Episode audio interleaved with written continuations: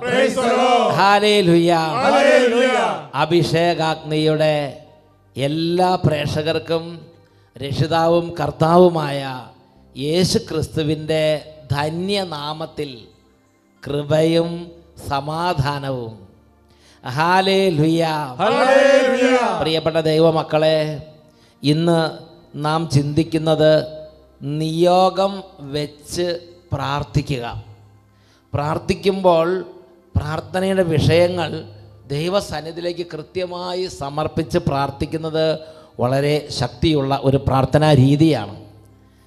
F S ലേഖനത്തിൽ ആറാം അധ്യായം പതിനെട്ടും പത്തൊൻപതും തിരുലിഖിതങ്ങളിൽ പൗലോസ് അപ്പസ്തോലൻ നമുക്ക് ഒരു നിർദ്ദേശം നൽകുന്നുണ്ട്.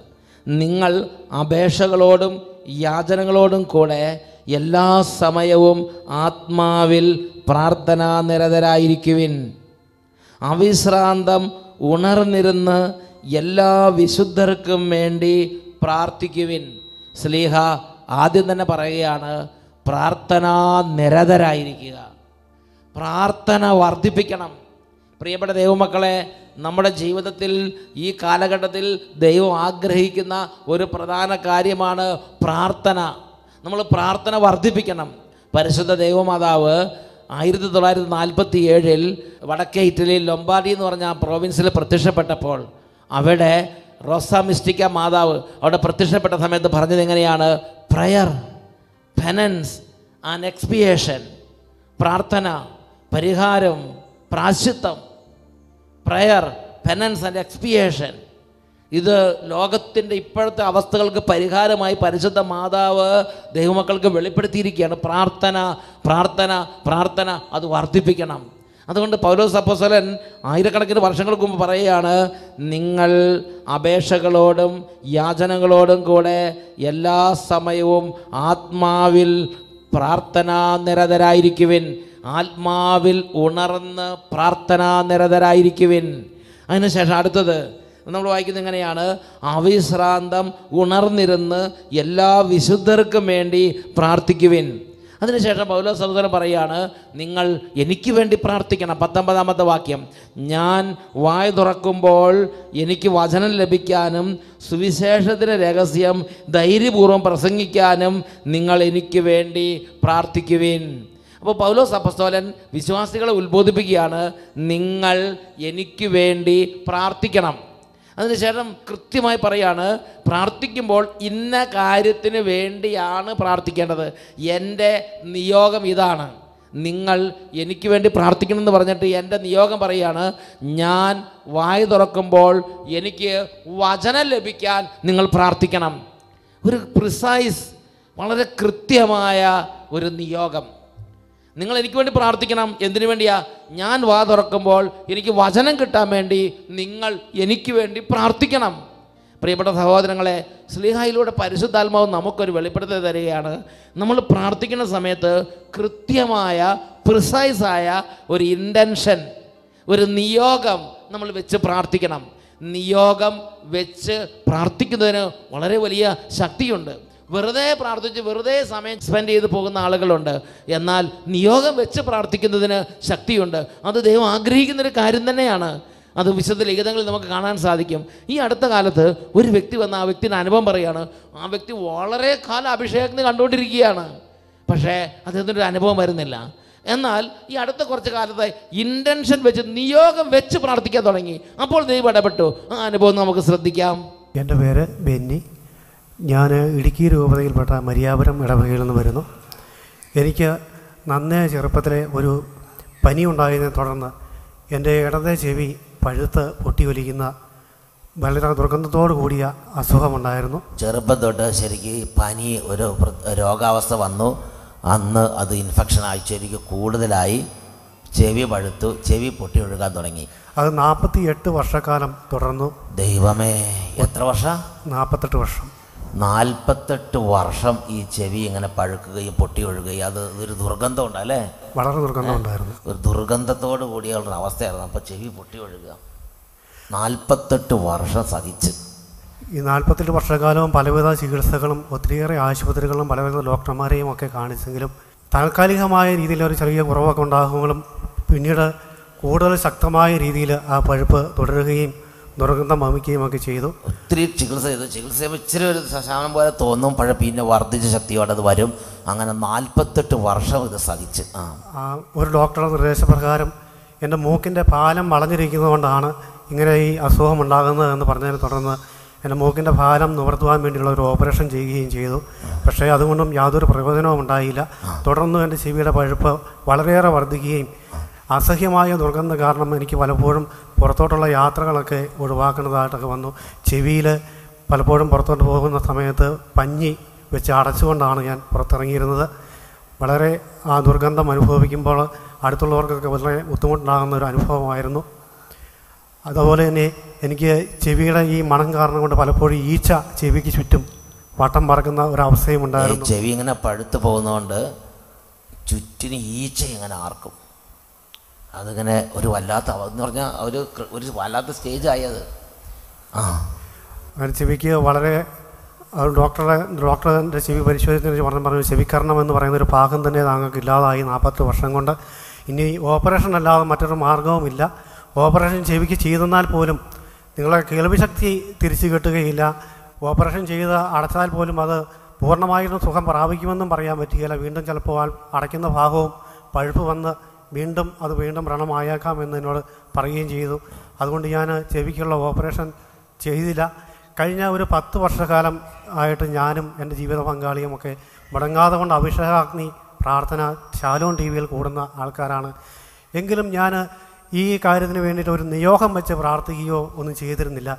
എന്നാൽ കഴിഞ്ഞ രണ്ട് വർഷങ്ങൾക്ക് മുമ്പ് ഞാനും എന്റെ ജീവിത പങ്കാളിയും ഈ ശാലോൺ ടി വിയിൽ ഈ അഭിഷേകാഗ്നി ഒമ്പതാഴ്ച കാലം ഓരോ ദിവസത്തെ ഓരോ നേരത്തെ ആഹാരം ഉപേക്ഷിച്ചുകൊണ്ട് ഉപവാസം എടുത്ത് കൂടിക്കൊള്ളാമെന്നും സൗഖ്യം കിട്ടുവാണെങ്കിൽ അഭിഷേകാഗ്നി ഈ അഭിഷേകാഗ്നിയുടെ അട്ടപ്പാടി വന്ന് അട്ടപ്പാടിയിൽ വന്ന് സാക്ഷ്യപ്പെടുത്തിക്കൊള്ളാമെന്ന് നേർച്ച കയറുകയും ചെയ്തു. നോക്കിയേ അതായത് ഇങ്ങനെ വെറുതെ കണ്ട് കളയുന്ന കുറേ പേരുണ്ട്. അഭിഷേകാഗ്നി വെറുതെ ഇങ്ങനെ കണ്ട് കളയുക ഇവിടെ വന്നിട്ട് വെറുതെ ഇങ്ങനെ കണ്ടു പോകണവർ കുറേ പേരുണ്ട്. കുഴപ്പമൊന്നുമില്ല. അവർക്ക് അങ്ങനെ ഒരു ദിവസത്തിലൊക്കെ കളയാം. അങ്ങനെയൊക്കെ ഉള്ളൂ. പക്ഷേ ഈ ചേട്ടൻ അങ്ങനെ പത്ത് വർഷം വെറുതെ കണ്ട് കണ്ട് ഇങ്ങനെ പോയി. അപ്പോൾ പല സാക്ഷ്യങ്ങൾ കേട്ട് വചനങ്ങൾ കേട്ട് ഒരു വിശ്വാസം ഒരു ഒരു ഒരു ഉണർവുണ്ടായി. അപ്പോൾ ചേട്ടനും ചേച്ചി രണ്ടുപേരും കൂടെ ഒരു തീരുമാനം എടുത്ത് ഇനി നമുക്കൊരു കാര്യം ചെയ്യണം. നമുക്ക് നമ്മുടെ കാര്യങ്ങൾക്ക് വേണ്ടി ദൈവസന്നിധി പ്രാർത്ഥിക്കണം. അങ്ങനെ ഒരു നിയോഗം വെക്കുക. നിയോഗം വെക്കുക എന്ന് പറഞ്ഞാൽ നമ്മുടെ ആവശ്യങ്ങൾക്ക് വേണ്ടി പ്രാർത്ഥിക്കുക എന്നാണ് അർത്ഥം. അപ്പോൾ നിയോഗം വെക്കാൻ പറ തീരുമാനിച്ചു. എന്റെ ഈ ചെവി സൗഖ്യം പ്രാപിക്കണം. ഈശോയുടെ വചനത്തിന്റെ ശക്തിയാൽ എന്റെ ഈ ചെവി സൗഖ്യം പ്രാപിക്കണം. അതിനുവേണ്ടി ഞങ്ങൾ രണ്ടുപേരും ഒൻപതാഴ്ച മുടങ്ങാതെ അഭിഷേകാഗ്നി കാണും. മാത്രമല്ല ഒരു നേരത്തെ ഭക്ഷണം ഉപേക്ഷിച്ച് പരിത്യാഗമായിട്ട് ഒരു നേരത്തെ ഭക്ഷണം ഉപേക്ഷിച്ച് ഒൻപതാഴ്ച മുടങ്ങാതെ അഭിഷേകത്തിന് കാണും. ഒമ്പതാഴ്ച കാണുമ്പോൾ ഈ ചെവി അത്ഭുതകരമായി സൗഖ്യം പ്രാപിച്ചാൽ. ഇത് നാൽപ്പത്തെട്ട് വർഷമായി പഴുത്തുകൊണ്ടിരിക്കുകയാണ് നാൽപ്പത്തെട്ട് വർഷമായി ചികിത്സിച്ചിട്ട് സൗഖ്യമില്ലാതിരിക്കുകയാണ്. എന്ത് ചെയ്തിട്ട് സൗഖ്യമില്ലാതിരിക്കുകയാണ്. ഇത് നാൽപ്പത്തെട്ട് വർഷം പ്രാർത്ഥിച്ചിട്ടും സൗഖ്യമില്ലാതിരിക്കുകയാണ്. എന്നാൽ ഒൻപതാഴ്ച പ്രാർത്ഥിക്കുമ്പോൾ ഇത് അത്ഭുതകരമായ സൗഖ്യം പ്രാപിച്ചാൽ അട്ടപ്പാടി അഭിഷേ സെന്ററിൽ അഭിഷേകം സെന്ററിൽ ചെന്നിട്ട് സാക്ഷ്യപ്പെടുത്താം എന്ന് നേർച്ചയും നേർന്ന് രണ്ട് പേരും കൂടി ഒരുമിച്ച് ഭാര്യയും ഭർത്താവ് ഒരുമിച്ച് ഒമ്പതാഴ്ച അഭിഷേകം കേൾക്കാൻ തുടങ്ങി. ഇത് ഇതൊരു ഏഴാഴ്ച തുറന്നപ്പോഴും എന്റെ ചെവിയിൽ നിന്നുള്ള പഴുപ്പിന്റെ അളവ് കൂടുകയല്ലാതെ യാതൊരു കുറവും. ഏഴാഴ്ചയായിട്ടും അപ്പോൾ വിശ്വാസം നിങ്ങൾ ടെസ്റ്റ് ചെയ്യാണ്. ഇത് കുറയും ഓരോ ആഴ്ച കുറഞ്ഞ് കുറഞ്ഞ് വന്ന് ഏഴാമത്തെ ആഴ്ച ആകുമ്പോഴത്തേന് ഏതാണ്ട് തീരാറാവുന്നല്ല പ്രതീക്ഷ. ഇതിപ്പോൾ എന്തായി? കൂടി. മാക്സിമത്തിലേക്ക് വന്ന്. ചിലത് മൂർച്ഛിക്കും. ആ. ആ സമയത്ത് ഞാൻ നേരം ആരാധനയുടെ സമയത്ത് തിരുവോസ്തിയിൽ കൈവച്ച് എന്റെ ചെവിയുടെ താഴെ മൂന്ന് കുരിശ് വരച്ച് പ്രാർത്ഥിച്ചു. അതായത് പരിശുദ്ധ കുർബാന എഴുന്നള്ളിച്ച സമയത്ത് അപ്പോൾ ഇത് ആത്മാവ് ഉള്ളിലിരിക്കുന്നുണ്ട്. നമ്മുടെ ഉള്ളിലിരിക്കുന്നുണ്ട് പരിശുദ്ധ ആത്മാവ് ആ ഉള്ളിലിരിക്കുന്ന ആത്മാവ് പറഞ്ഞു ഇപ്പോൾ പോയി ഈ ദിവ്യകാരൻ ഈശോയിൽ തൊട്ട് ഇവിടെ പോയി കുരിശ് വരയ്ക്കാൻ പറഞ്ഞു. ചെവിയുടെ അവിടെ കുരിശ് വരയ്ക്കാൻ പറഞ്ഞു. ആ. ആ ആഴ്ച തൊട്ട് എന്റെ ചെവിയുടെ പഴുപ്പിൽ വളരെയേറെ കുറവുണ്ടാകുകയും ഡൗൺ ആയി കുറഞ്ഞു കുറഞ്ഞു വരാൻ തുടങ്ങി. ഒൻപതാമത്തെ ആഴ്ചയായപ്പോൾ അത് പൂർണമായിട്ടും എനിക്ക് പരിപൂർണമായ healing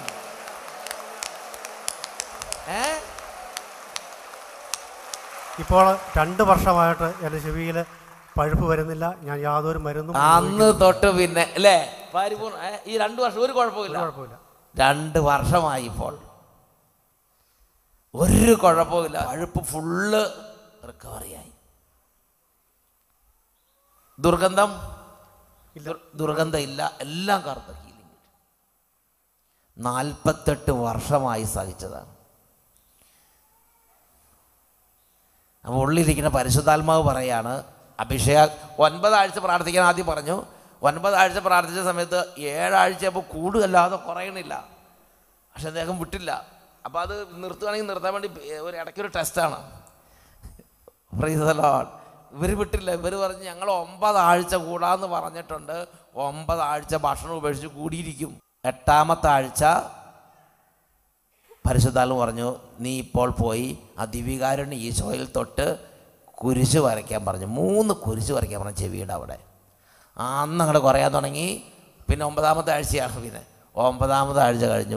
Perfect clean Complete healing Praise the Lord. Praise the Lord. Hallelujah. Hallelujah. പ്രിയപ്പെട്ട ദൈവമക്കളെ ആ വ്യക്തിയുടെ അനുഭവത്തിലൂടെ യേശു ഒരു കാര്യം എല്ലാ ദൈവമക്കളോടും വെളിപ്പെടുത്തുകയാണ് നാം കർത്താവിന്റെ അടുത്തേക്ക് ചെല്ലുമ്പോൾ നമ്മുടെ ഹൃദയത്തിന്റെ വേദനകൾ പറയുന്നത് ഒരു മോശമായ കാര്യമല്ല നമ്മുടെ കുടുംബത്തിന്റെ സങ്കടങ്ങളും ഭാരങ്ങളുമായി ദൈവത്തെ സമീപിക്കുന്നത് ഒരു നെഗറ്റീവായ കാര്യമല്ല ഇന്ന് പല ആളുകളുടെയും പ്രബോധനത്തിലും പ്രസംഗത്തിലും കാണുന്നൊരു പ്രത്യേകതയുണ്ട്. പാവപ്പെട്ട മനുഷ്യർ എന്തെങ്കിലും ഒരു ആവശ്യം ദൈവസന്നിധി പറഞ്ഞു അവരുടെ ജീവിതത്തിൽ ദൈവത്തിന്റെ ഒരു അത്ഭുതം കണ്ടാൽ ഉടനെ അവരെ പുച്ഛിക്കുക അവരെ നിന്ദിക്കുക. പ്രിയപ്പെട്ട സഹോദരൻ ഈ നിന്ദ പുച്ഛവിത് വഴി അവരുദ്ദേശിക്കുന്നൊരു കാര്യമുണ്ട്. അവരുദ്ദേശിക്കുന്നൊരു കാര്യമുണ്ട്. പ്രാർത്ഥനയിൽ മുരടിപ്പ് വരുത്തുക.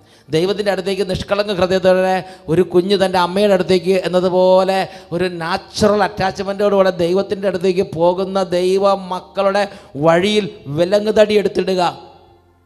ഈശോയുടെ കാലത്ത് ഈശോ ജീവിച്ചിരുന്ന രണ്ടായിരം വർഷങ്ങൾക്ക് മുമ്പ് ഈശോ പരസ്യം ജീവിച്ചിരുന്ന കാലത്ത് ഇതുപോലെ ഈശോയുടെ അരികിലേക്ക് ദൈവമക്കൾ കടന്നു ചെന്ന അനുഭവങ്ങൾ സുവിശേഷങ്ങളിൽ രേഖപ്പെടുത്തപ്പെട്ടിട്ടുണ്ട്. വിശുദ്ധ മത്തായുടെ സുവിശേഷത്തിൽ എട്ടാമത്തെ അധ്യായത്തിൽ ഒന്ന് മുതൽ മൂന്ന് വരെ തിരുലിഖിതങ്ങൾ. യേശു മലമുകളിൽ നിന്ന് താഴ്വാരങ്ങളിലേക്ക് ഇറങ്ങി വരികയാണ്. ഉടനെ ഒരു കുഷ്ഠരോഗി അവനെ സമീപിച്ച് താണു വീണ് കേണപേക്ഷിച്ചു. എട്ടാമത്തെ അധ്യായം രണ്ടാമത്തെ വാക്യം നമ്മൾ വായിക്കുന്നത് എങ്ങനെയാണ്? Matthew chapter eight verse two. കർത്താവേ അങ്ങേക്ക് മനസ്സുണ്ടെങ്കിൽ എന്നെ ശുദ്ധനാക്കാൻ കഴിയും. ആ കുഷ്ഠരോഗി ഈശോയുടെ അടുത്ത് വന്നപ്പോൾ ആ കുഷ്ഠരോഗി ഒറ്റ നിയോഗമേ ഉള്ളൂ. എന്റെ ഈ കുഷ്ഠത്തിൽ നിന്ന് എനിക്ക് സൗഖ്യം വേണം. എന്റെ ഈ കുഷ്ഠത്തിൽ നിന്ന് എനിക്ക് സൗഖ്യം വേണം. ഒരു കുഷ്ഠരോഗി അവനെ സമീപിച്ച് താണു വീണ് കേണപേക്ഷിച്ചു. കർത്താവേ അങ്ങേക്ക് മനസ്സുണ്ടെങ്കിൽ എന്നെ ശുദ്ധനാക്കാൻ കഴിയും. അപ്പോൾ തന്നെ യേശു അവിടെ നിന്നു. യേശു കൈകൾ നീട്ടി. യേശു അവനോട് പറഞ്ഞു എനിക്ക് മനസ്സുണ്ട് നിനക്ക് ശുദ്ധി ഉണ്ടാകട്ടെ ദൈവത്തിന്റെ വചനം പഠിപ്പിക്കുന്നതാണ് തൽക്ഷണം കുഷ്ഠം മാറി അവന് ശുദ്ധിയുണ്ടായി. തൽക്ഷണം കുഷ്ഠം മാറി അവന് ശുദ്ധിയുണ്ടായി. ആ കുഷ്ഠരോഗി വന്ന സമയത്ത് നാട്ടിൽ ഒരുപാട് കാര്യങ്ങൾ വേണമെങ്കിൽ പറയായിരുന്നു. അവൻ ഒരുപാട് വലിയ ഫിലോസഫി പറയായിരുന്നു. ദൈവമേ ലോകത്തെ അനുഗ്രഹിക്കണമേ. ദൈവമേ സർവ ചരാചരങ്ങളെയും പരിപാലിക്കണമേ. പ്രിയപ്പെട്ട സഹോദരങ്ങളെ അവൻ അങ്ങനത്തെ വലിയ ഫിലോസഫി ഒന്നും പറയാൻ നിന്നില്ല. ഒരൊറ്റ കാര്യമാണ് ഞാൻ തകർന്നവനാണ് കർത്താവ്. എനിക്ക് കുഷ്ഠമുണ്ട് കർത്താവ്. എന്റെ കുഷ്ഠം അങ്ങ് ഒന്ന് നനച്ചാൽ എന്റെ കുഷ്ഠം മാറും. എന്നെ ശുദ്ധനാക്കണമേ. എനിക്ക് കുഷ്ഠം മാറണം. ഒറ്റ നിയോഗം കർത്താവിന്റെ സന്നിധിയിൽ അവൻ കരഞ്ഞ് പ്രാർത്ഥിച്ചു. ദൈവം അവന്റെ നിലവിളി കേട്ടു. അവൻ അപ്പം തന്നെ ഇടപെടുകയാണ്. അവൻ അവിടെ നിന്നു. അവൻ പറഞ്ഞു എനിക്ക് മനസ്സുണ്ട്. നിനക്ക് ശുദ്ധി ഉണ്ടാകട്ടെ. ഞാൻ ഓർക്കുന്നുണ്ട് ഒരു ചെറുപ്പക്കാരൻ. ആ ചെറുപ്പക്കാരൻ ഇവിടെ വന്ന സമയത്ത് ആ ചെറുപ്പക്കാരന്റെ ജീവിതത്തിൽ പല പ്രാരാബ്ദങ്ങളുണ്ട്. ആ പ്രാരാബ്ദങ്ങളോട് വന്ന് അവൻ കർത്താവിനോട് കരയുകയാണ്. അവൻ പറഞ്ഞു ദൈവമേ എനിക്ക് മൂന്ന് നിയോഗമുണ്ട്. എന്റെ പേര് ജിഫിൻ. ഇരുന്നാലക്കുട രൂപതയിലെ കൊറ്റലൂർ പള്ളിയിൽ നിന്ന് വരുന്നു. ഞാനിവിടെ രണ്ടായിരത്തി പതിനേഴ് ജനുവരി മാസത്തിലാണ് ആദ്യമായിട്ട് വന്നത്. അപ്പോൾ ബി ടെക് പഠിച്ചുകൊണ്ടിരിക്കുന്ന സമയമായിരുന്നു. അച്ഛൻ ലാസ്റ്റ് ഇയറിൽ ലാസ്റ്റ് സെമസ്റ്റർ ആയിരുന്നു. അച്ഛൻ പറഞ്ഞു മൂന്ന് നിയോഗങ്ങൾ സമർപ്പിച്ച് പ്രാർത്ഥിച്ചു. ഈ പൊതുവത്സരത്തിൽ എന്തായാലും നടന്നു കിട്ടുമെന്ന് പറഞ്ഞു പ്രാർത്ഥിച്ചു. അപ്പോൾ ഞാൻ മൂന്ന് നിയോഗങ്ങൾ സമർപ്പിച്ചത് ബിടെക് ലാസ്റ്റ് ഇയർ ആയിരിക്കുമ്പോൾ എട്ടാമത്തെ സെമസ്റ്ററിൽ എനിക്ക് ആറ് സപ്ലിയോട് കൂടിയാണ് ലാസ്റ്റത്തെ ഇയർ എഴുതണേ. കോഴ്സ് കഴിയുമ്പോഴേക്കും ഇതെങ്ങനെയെങ്കിലും ഒന്ന് പാസ്സായി കിട്ടണം എന്നൊരു നിയോഗം വെച്ചു. കോഴ്സ് കഴിഞ്ഞ് കഴിയുമ്പോൾ ഒരു നല്ലൊരു ജോലി കിട്ടണമെന്ന് വെച്ച് പ്രാർത്ഥിച്ചു. വീട്ടിൽ ചെറിയൊരു കടബാധ്യത ഉണ്ട് അതും തീരാൻ വേണ്ടി പ്രാർത്ഥിച്ചു. പ്രാർത്ഥനയുടെ സമയം വന്നപ്പോൾ അദ്ദേഹം പറഞ്ഞു ഞാൻ മൂന്നെണ്ണം പറയുമെന്ന് പറഞ്ഞിട്ട് പറഞ്ഞു എനിക്ക് ഇത് നല്ല വിധത്തിൽ പാസ്സാകണം എനിക്ക് ജോലി കിട്ടണം കടമുണ്ട് അതും വിടണം എന്ന് പറഞ്ഞു. ഞാൻ മൂത്രം ദൂരം പൈസ വന്നതാണ് അതുകൊണ്ട് എനിക്ക് മൂന്ന് കാര്യം എന്റെ കർത്താവിന്റെ അനുഗ്രഹത്താൽ നടക്കണമെന്ന് പറഞ്ഞു. അങ്ങോട്ട് പ്രാർത്ഥിച്ചു. ആ. രണ്ടാം സെമസ്റ്ററിൽ രണ്ടെണ്ണം മൂന്നാം സെമസ്റ്ററിൽ മൂന്നെണ്ണം അഞ്ചാം സെമസ്റ്ററിൽ ഒരെണ്ണം. ഇതുവരെ എഴുതിയിട്ട് കിട്ടിയിട്ടുണ്ടായില്ല എത്ര നോക്കിയിട്ടും കിട്ടാത്ത കടും കടുംകെട്ട് സാധനമാണല്ലോ. അതെല്ലാം കൂടെ കൂടി. ആ. അങ്ങനെ എട്ടാം സെമസ്റ്ററിൽ മൂന്ന് പരീക്ഷ എഴുതിയിട്ടാണ് ഇവിടെ വന്നായിരുന്നത് പിന്നെ മെയ് മാസത്തിൽ മൂന്നെണ്ണം കൂടി എഴുതി. റിസൾട്ട് വന്നപ്പോൾ ഫസ്റ്റ് ക്ലാസ്സിൽ പാസ്സായി. എല്ലാം പാസ്സായി. എല്ലാ വിഷയവും പാസ്സായി. എല്ലാ വിഷയവും ഫസ്റ്റ് ക്ലാസ്സോടെ അങ്ങോട്ട് പാസ്സായി. വെറും കടുംകെട്ട് സാധനം കീറാമുട്ടികളൊക്കെ ഉണ്ടായിരുന്നു. അതൊക്കെ അങ്ങോട്ട് പാസ്സായി പോയി. ആ. കൊച്ചിൻ റിഫൈനറിൽ ട്രെയിനായിട്ട് ഒരു ജോലിയും കിട്ടി. പെട്ടെന്ന് തന്നെ ജോലി ജോലി കിട്ടി? എവിടെയാ? കൊച്ചിൻ റിഫൈനറിൽ കൊച്ചിൻ റിഫൈനറീസ് ജോലിയും കിട്ടി. വീട്ടിലൊരു ഇരുപത് ലക്ഷം രൂപയുടെ കടബാധ്യത ഉണ്ടായിരുന്നു. അത് മാറാനായിട്ട് ഒരു സ്രോതസ് കർത്താവ് തുറന്നു. അത് വീട്ടി. വീട്ടി. ആ മൂന്ന് കാര്യം പറഞ്ഞ മൂന്ന് കാര്യത്തിലും ഈശോ അത്ഭുതം ചെയ്തങ്ങ് ഇതെന്താ ഇത്? ഇതെന്താ ഇത്? ഇതെന്തൊക്കെയാന്ന് പറഞ്ഞു ഇതെന്താ ഇത്? ആ ഇതാ എല്ലാത്തിനും ഫസ്റ്റ് ക്ലാസ്സോടെ പാസ്സായതിന്റെ സർട്ടിഫിക്കറ്റ് കൊടുന്ന് ഇവിടെ സമർപ്പിച്ചിരിക്കുകയാണ്. പ്രൈസ് അലോട്ട് എല്ലാ വിഷയത്തിനും എൻജിനീയറിംഗ് അല്ലേ? ഇതല്ലേ മഹാത്മാഗാന്ധി യൂണിവേഴ്സിറ്റിയിൽ ഇൻസ്ട്രുമെന്റേഷൻ ആൻഡ് കൺട്രോൾ എഞ്ചിനീയറിംഗ് ആ ഇതിൽ ഫസ്റ്റ് ക്ലാസ്സോടെ പാസ്സായതിന്റെ സർട്ടിഫിക്കറ്റാണ് ഇവിടെ കൊണ്ടുവന്ന് സമർപ്പിച്ചിരിക്കുന്നത്. ഹാലയിൽ ലുയ്യാം അതുപോലെ ഇതെന്താ ഇത്? ഇതൊരു ബി ബി സി എല്ലിലെ റിഫൈനറിയിൽ ഗേറ്റ് പാസ്. കൊച്ചിൻ റിഫൈനറീസിൽ ജോലി കിട്ടിയതിന്റെ കാർഡാണ് ഇവിടെ കൊടുന്ന് സമർപ്പിച്ചിരിക്കുന്നത്. പ്രീസ് അലോൺ പിന്നെ വീട്ടിൽ കടബാധ്യതയായിരുന്നു. അത് മാറാൻ വേണ്ടി പ്രാർത്ഥിച്ചു. അതിലും ഈശോ ഇടപെട്ട അത്ഭുതകരമായ ഞങ്ങൾ വഴി തുറന്നു കൊടുത്തു. എല്ലാം സമാധാനമായി കൊടുത്തു. ഹാലയിൽ വിയാം ഇതേ മാതിരി രണ്ടായിരത്തി പതിനേഴിൽ ഏത് രണ്ടായിരത്തി പതിനഞ്ച് ജനുവരി ആദ്യം രണ്ടായിരത്തി പതിനേഴിലെ ആ ജനുവരി മാസത്തിൽ വന്നിരുന്ന് പ്രാർത്ഥിച്ചപ്പോൾ കർത്താവ് പറഞ്ഞു ഈ വർഷത്തിന്റെ ആദ്യ മാസമായി ജനുവരിയിൽ ഇന്ന് നിങ്ങൾ ഒരു നിയോഗം സമർപ്പിക്കുക ഈശോ അനുഗ്രഹിക്കുമെന്ന് പറഞ്ഞു. അപ്പോൾ അച്ഛൻ ഇവിടെ നിന്ന് അനൗൺസ് ചെയ്തു. അപ്പോൾ അത് കേട്ടപ്പോൾ ഈ മകന് കാര്യം ചെറുപ്പക്കാരനാണ്. പല എതിർ ചിന്തകൾ വരാം പക്ഷെ അതൊന്നും ചെവി കൊടുത്തില്ല. ഇദ്ദേഹം വിശ്വാസത്തോടെ മൂന്ന് കാര്യങ്ങൾ പറഞ്ഞു. ആ മൂന്നിലും ഈശോ ഇടപെട്ടു. വിശുദ്ധ ലൂക്കായുടെ സുവിശേഷം പതിനെട്ടാം അധ്യായം മുപ്പത്തി അഞ്ച് മുതൽ നാൽപ്പത്തി മൂന്ന് വരെയുള്ള തിരുലിഖിതങ്ങൾ.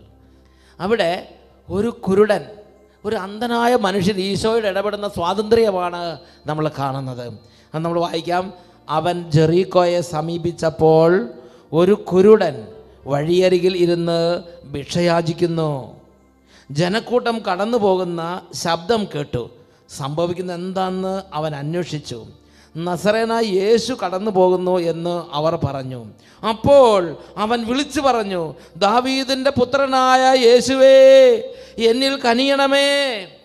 അവന്റെ ഉള്ളിൽ ഒരു വലിയ ദാഹം ഒരു വലിയ വിശ്വാസം ഒരു വലിയ പ്രതീക്ഷ. അവൻ ഉച്ചത്തിൽ നിലവിളിക്കാൻ തുടങ്ങി ദാവീദിന്റെ പുത്രനായ യേശുവേ എന്നിൽ കനിയണമേ.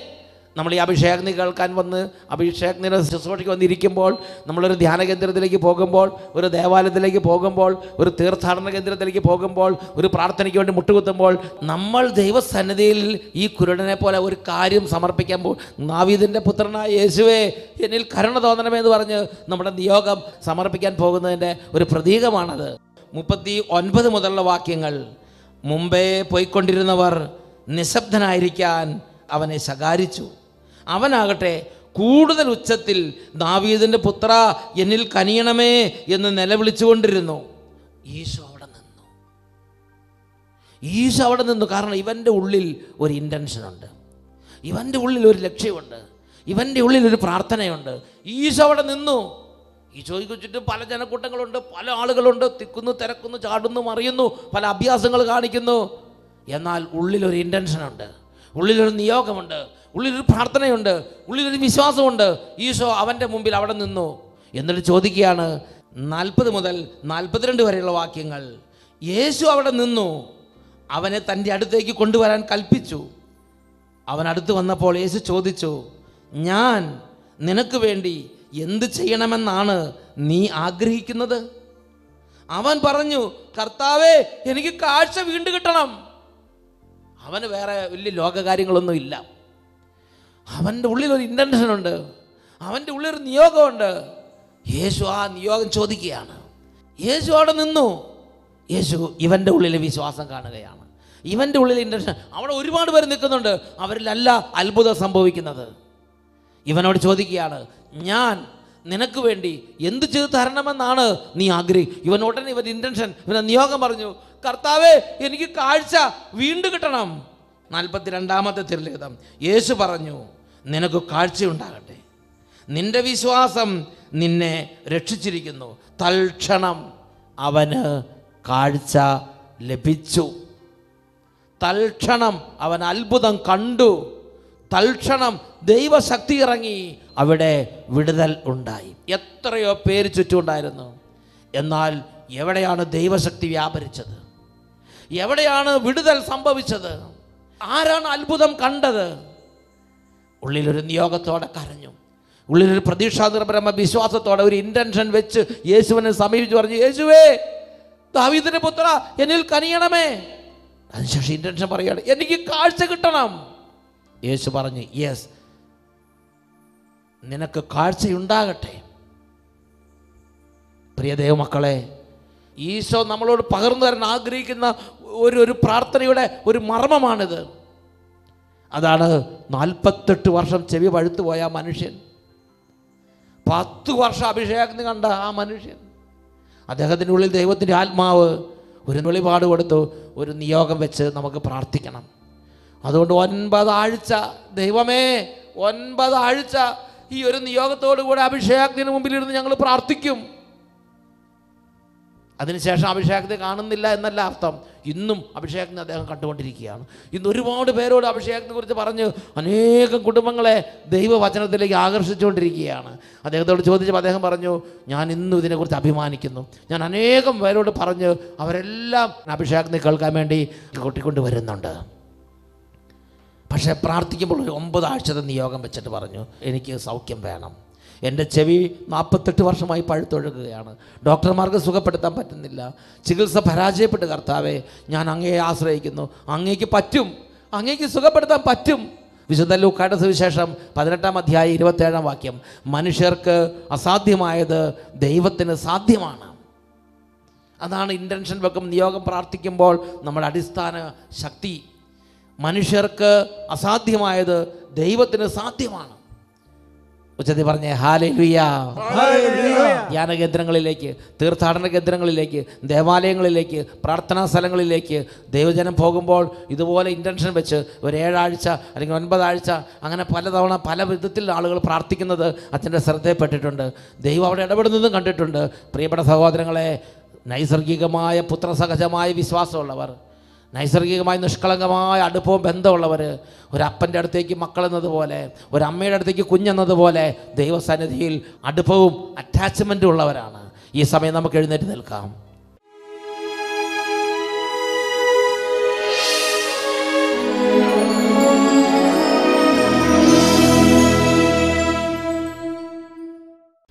പ്രിയപ്പെട്ട ദൈവമക്കളെ ഈ സമയം നമ്മുടെ കർത്താവിന്റെ മുമ്പിൽ നമ്മുടെ ഹൃദയങ്ങൾ തുറക്കാം. ഒരു കൊച്ചു കുഞ്ഞിനെ പോലെ നമ്മുടെ നിയോഗങ്ങൾ ദൈവസന്നിധിയിലേക്ക് സമർപ്പിക്കാം. ഇപ്പോൾ അനേകം വ്യക്തികൾ ജീവിതത്തിൽ മദ്യപാനം മയക്കുമരുന്ന് ഹാൻസ് പൻപരാഗ് ലഹരി വസ്തുക്കളുടെ അടിമത്തം ഇത നിമിത്തം പ്രാർത്ഥന നഷ്ടപ്പെട്ട് ഈശോയുടെ ബന്ധം നഷ്ടപ്പെട്ട് വേദനിക്കുന്നവരുണ്ട്.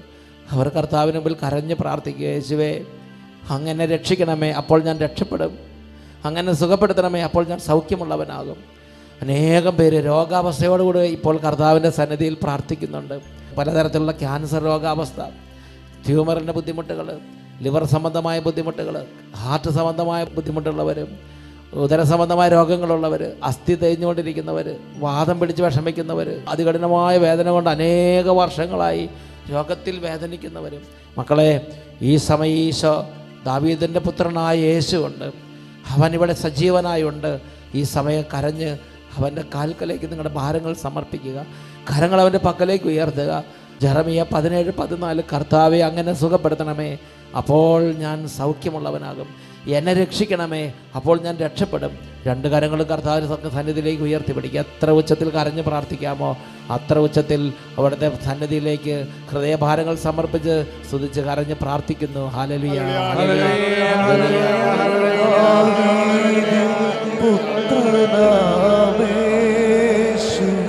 യേശുവേ.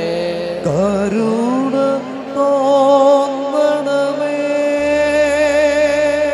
ഹൃദയഭാരങ്ങൾ സമർപ്പിച്ച് പ്രാർത്ഥിക്കുന്നു. ലോകപാപം നീക്കും ദൈവമേ. പാപം പൊറുക്കേണമേ. കരങ്ങൾ ഉയർത്തി ദാവീദിന്റെ പുത്രനായ യേശുവേ. ദാവീദിൻ പുത്രനാം.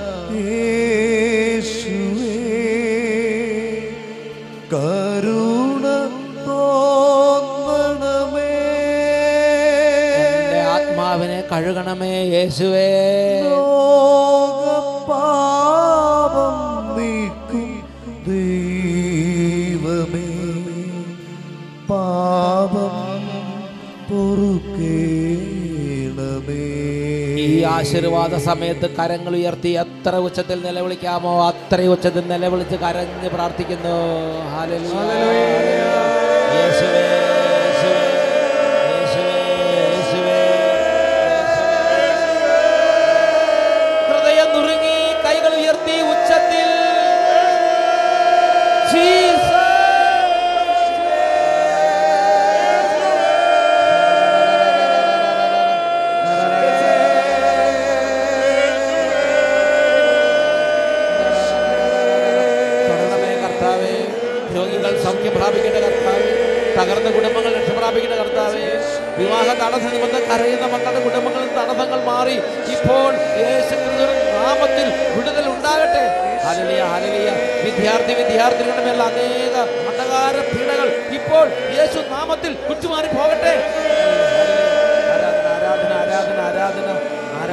ആരാധന ആരാധന ആരാധന.